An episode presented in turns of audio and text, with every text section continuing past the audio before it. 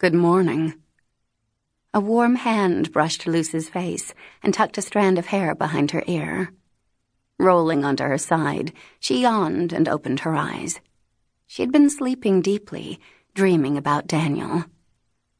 Oh, she gasped, feeling her cheek. There he was. Daniel was sitting next to her. He wore a black sweater and the same red scarf that had been knotted around his neck the first time she'd seen him at Sword and Cross. He looked better than a dream. His weight made the edge of the cot sag a little, and Luce drew up her legs to snuggle closer to him. You are not a dream, she said. Daniel's eyes were blearier than she was used to, but they still glowed the brightest violet as they gazed at her face, studying her features as if seeing her anew. He leaned down and pressed his lips to hers. Luce folded into him, wrapping her arms around the back of his neck, happy to kiss him back. She didn't care about her unbrushed teeth, about her bedhead. She didn't care about anything other than his kiss. They were together now, and neither of them could stop grinning. Then it all came rushing back.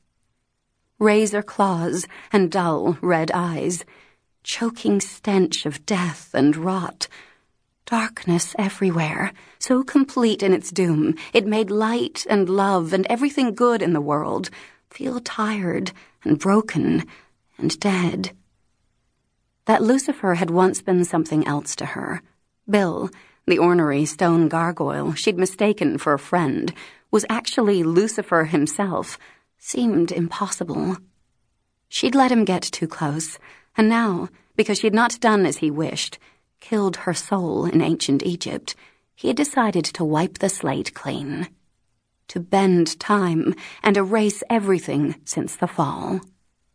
Every life, every love, every moment that every mortal and angelic soul had ever experienced would be balled up and discarded at Lucifer's reckless whim, like the universe was a board game and he was a whining child giving up when he began to lose.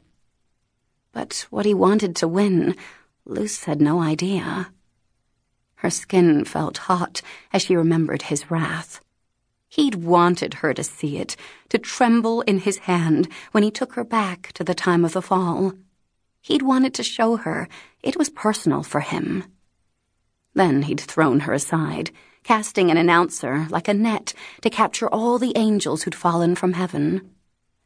Just as Daniel caught her in that starry no place, Lucifer blinked out of existence and incited the fall to begin again.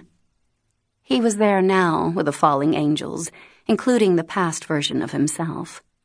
Like the rest of them, Lucifer would fall in powerless isolation, with his brethren, but apart, together, but alone. Millennia ago, it had taken the angels nine mortal days to fall from heaven down to earth. Since Lucifer's second fall would follow the same trajectory, Luce, Daniel, and the others had just nine days to stop him. If they didn't, once Lucifer and his announcer, full of angels, fell to earth, there would be a hiccup in time that would reverberate backward all the way to the original fall, and everything would start anew as though the 7,000 years between then and now had never happened. As though Luce hadn't at last begun to understand the curse, to understand where she fit into all this, to learn who she was and what she could be. The history and the future of the world were in jeopardy, unless Luce, seven angels, and two Nephilim could stop Lucifer. They had nine days, and no idea where to start.